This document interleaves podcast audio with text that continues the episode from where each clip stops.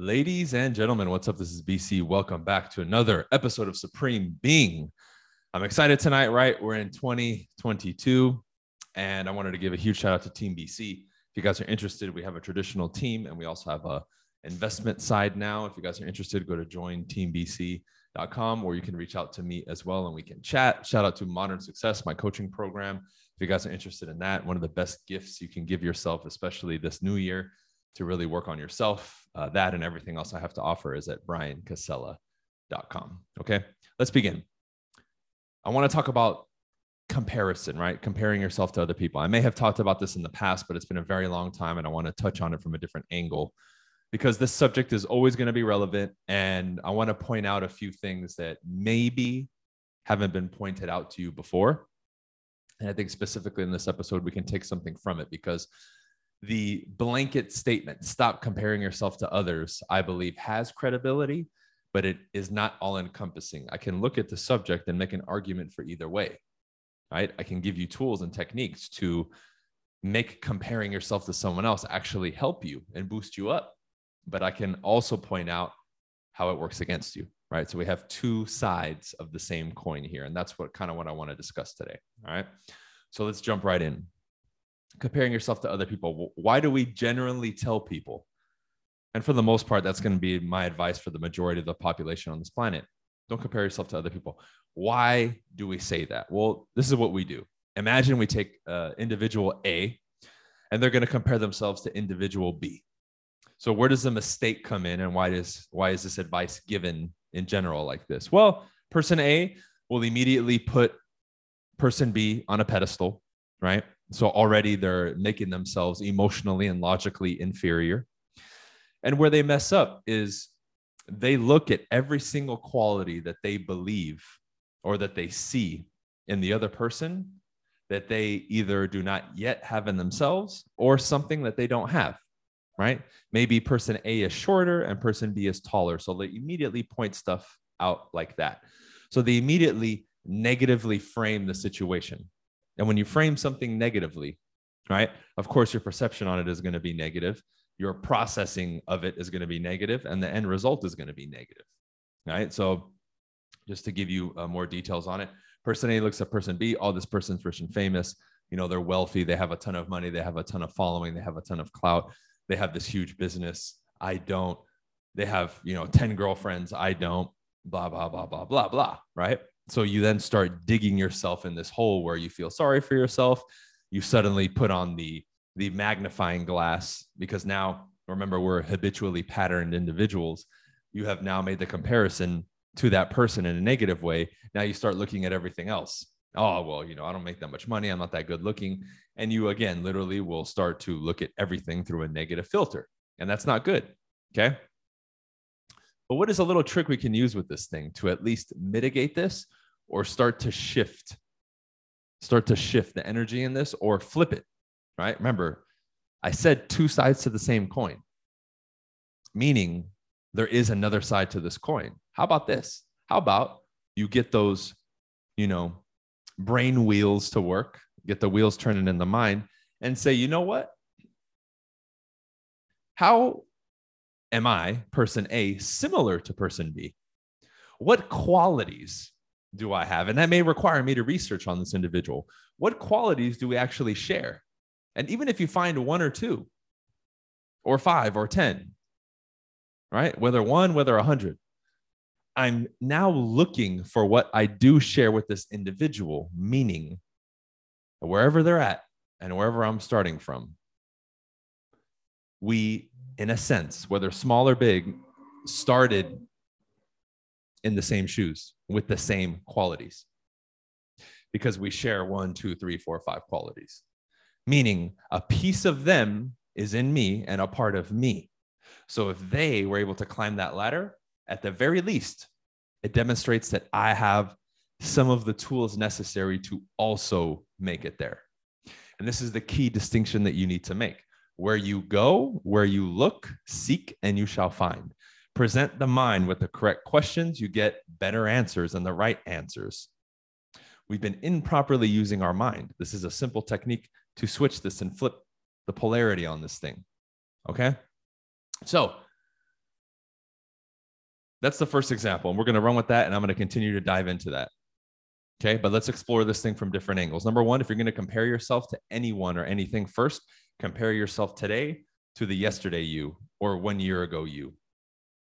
Okay. Start with that, because then you can start to see what I still need to work on and what I've accomplished. And at the very least, you can put pen to paper and say, I've evolved in this. Let me give you some examples of me. My communication has absolutely transformed the last ten years. I've gotten rid of my short-temperedness. My patience levels have increased.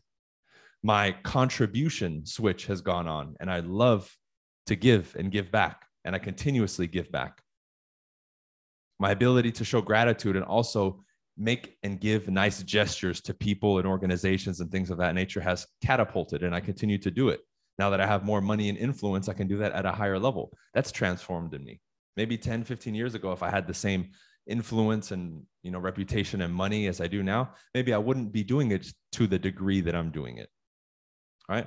Be having more empathy for people, for sure. one hundred percent. Having more compassion and empathy. Thousand percent, thousand percent. Better, you know, relationships with the people close to me, whether that's old acquaintances and friends or parents and family, you know, being able to cement those relationships and make them better simply because I've improved and improved myself and my character and my communication and all those other things. Right? Comparing my level of wealth accumulation, the way I manage and understand and even think about money, my ability to have certainty and confidence in myself, my marketing skills, my public speaking skills, my ability to deal now with all kinds of people and the opposite sex and older people and younger people, and my mastery with human psychology and, and understanding of dynamics of relationships and social dynamics and all that stuff. I mean, I can go on and on comparing myself to five years ago, ten years ago, fifteen years ago. And I can literally give you for the next hour nonstop with no pauses, improvement, improvement, improvement, improvement. Now, is there things that I need to improve still or little weak links in the chain? Absolutely. I could literally, either way, if I wanted to go negative with this thing, of course I could.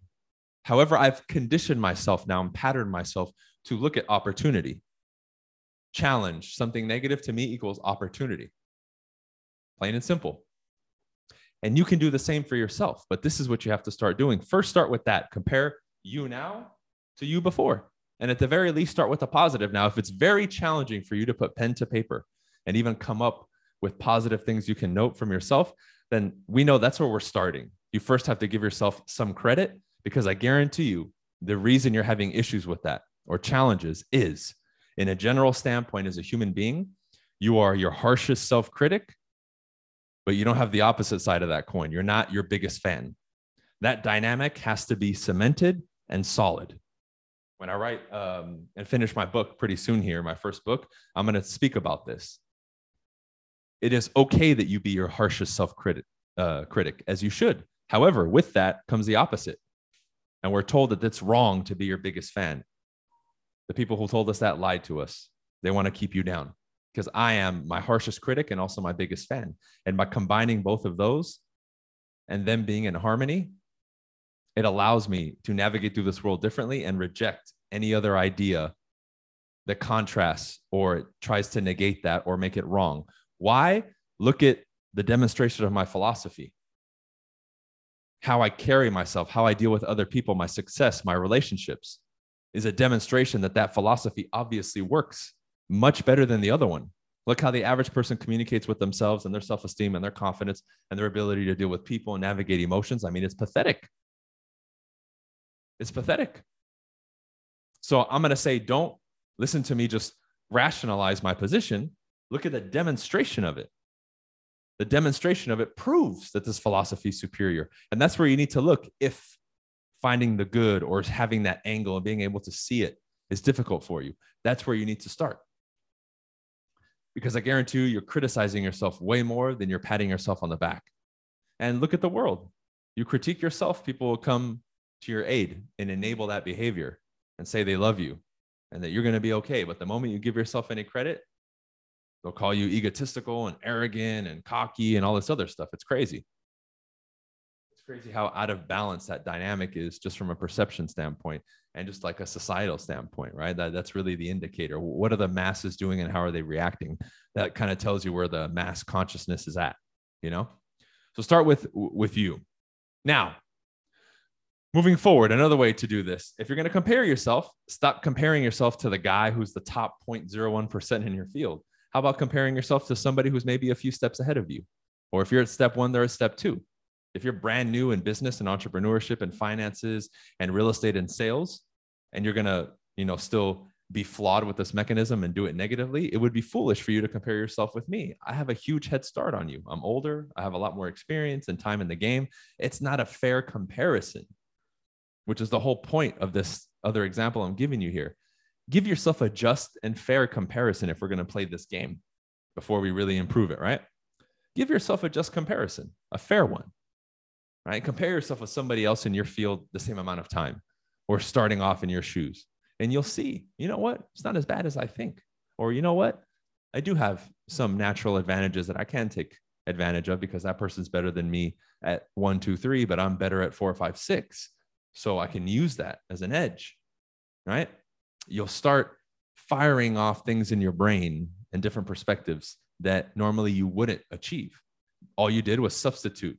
Instead of comparing myself to the top zero point zero one percent, the ninety-nine point nine nine nine nine percentile to, okay, somebody that's shoulder to shoulder with me on this path, not the person that's at the peak looking down, right? So that's another thing you can do, okay? Now, moving forward with this concept, I did remove in the title, never, because typically the advice is never compare yourself to other people. I just put stop because you need to learn how to do it. Now, what I want you to do is turn this, and this is the next piece to this puzzle. You need to turn this from an automated mechanism, which we tend to do all the time, and it's driven by ego, to make this coming from cause, not effect. Meaning, I don't just subconsciously do this all the time and try to size people up and, and I have no control over it. You may be starting there, but eventually you want to start working on becoming more aware, halting that, and making it a, a planned exercise that you do, like goal setting, where you're saying, okay, now I'm going to compare and see what qualities we share, how far I'm along, right? What else I need to do, how I can shake things up, things that maybe I'm, I'm missing that, that I can use as a tool and as a lesson to help me move forward, right? That's what you want to do. Turn this from that automated reactionary thing to where it's on autopilot too, to now it's coming from my creation and I am choosing to do it right now. Simple concept, sounds like it, but in practice, many people are not doing this correctly. They don't even realize it. You'll be online, you'll be talking trash to somebody, you'll be driving your car, and then another car will be like yours. You're like, well, you won't even say it out loud, but you're like, oh, mine's better. I got the spoiler and the rims and he doesn't. Like, why even do that? Why even do that? Right? That just goes to show that like we're in zombie mode and all those things have become automated. And now we have no control over that mechanism. We need to regain control. Remember, it's about shedding away and revamping and emptying the cup and improving what you already have before we start adding new things. That's how we innovate more. That's how we progress more. You know, you're, you're looking to get out of a rut. Stop adding new things and refine what you're already doing and remove unnecessary things. That's how you get out of a rut, right? And this is going to help you get out of mental ruts because it's pretty deflating, right? If I compare myself financially to like an Elon Musk, it's pretty deflating, man, right? It's pretty dumb. Now, if I want to specifically compare myself to him in one category, return on investments or, you know, uh, percentage increase in business year to year or something like that, right? His first years and Tesla where they were only selling like twenty cars in a year and a hundred and then a thousand, right? Look at that acceleration. Okay, let's see if I can match that in my income or my business. But I'm looking at a key metric there. And again, I'm doing it as a thought exercise. I'm not just saying, oh man, he's a billionaire and I'm only like a, a multimillionaire and this, I'll never catch him and this sucks. Because then that's just, now I'm just self-defeating at that point. And that's not productive because that's kind of the whole thing. You need to wrap this thing up. If I'm going to do this and engage in this behavior and I choose to, like the previous point, it's going to be productive. I'm going to focus on this thing being as productive as possible, because if I engage in this thought exercise, I want it to be for a purpose. I want every single move that I do, every thought, every action, as much as possible, getting as close to one hundred percent as possible with a definite purpose, with a definite purpose. And put pen to paper when you do this. You need to start putting your thoughts to paper with pen or pencil all the time. The top people of the top are doing this. This is how you ingrain new habits and, and processes into your mind and into your psyche at the deepest subconscious levels, is doing this. Because now you're activating a lot, a lot of senses while you're doing it. You're thinking, you're seeing it, you're touching it, right? You're writing it, you're getting into motion. This is how we start ingraining these things. It's almost like you're tattooing this into your mind and onto your mind, which is what you want. Now we can take this subject of comparing yourself to others and turn it into something positive. Whereas if I gave you that classic general advice, right, you wouldn't even look at this topic from this perspective. So this is what I'm getting at. If you're still having major issues with this, like it's very detrimental to your psyche, and this is a subject that's very sensitive to you, then start by not doing it at all and working on yourself. And then as you start improving, from time to time, look back on this subject and see if you can start implementing some of these exercises. And as you become more self-assured, self-reliant, self-confident, right? And you begin to level up as you yourself, and you can approach these particular subjects with more maturity and emotional intelligence, then start doing some of these exercises and take this power back into your hands. Because what changes is you. The exercises and, and, and the ideas and these concepts remain the same. Now that you've discovered them, the level of you, the version of you that approaches them, will determine how you process it, how you think about it, how you execute, what you do. And then when this podcast is over, what's going to happen after that and what's going to continue down your timeline. So you can come back and listen to this podcast every month or every three months or six months. And if, if and when you keep getting better, you'll get something different from it. And you'll start to understand more what I'm saying on a deeper level. And then if you haven't, by that time, you'll start to execute some of these simple exercises, right? How empowering would it be to be able to take something like this that's given as a blanket negative statement and being able now to flip it and use it positively? That's what I want to do. I want to be so resourceful and versatile mentally that I can take what's perceived and accepted by the masses as negative and turn it into a positive. Turn it into something productive, turning it to something that will aid me and push me and fuel me on my evolution as a human being and my thought processes and where I'm going. That's what I want. I'm looking to get to that mountaintop. You have that versatility and poise and calm and skill and ability mentally, man, you can literally conquer any field outside of athletics, right? That's what this is about. Let's use this universal technology, because what you can develop through the mind, again, is applicable through any avenue, which is fantastic. And your physical, your physical prowess will improve too, as you do mentally. I mean, that's directly tied, just like the old um, example. We had a, a group who shot free throws in basketball, all right?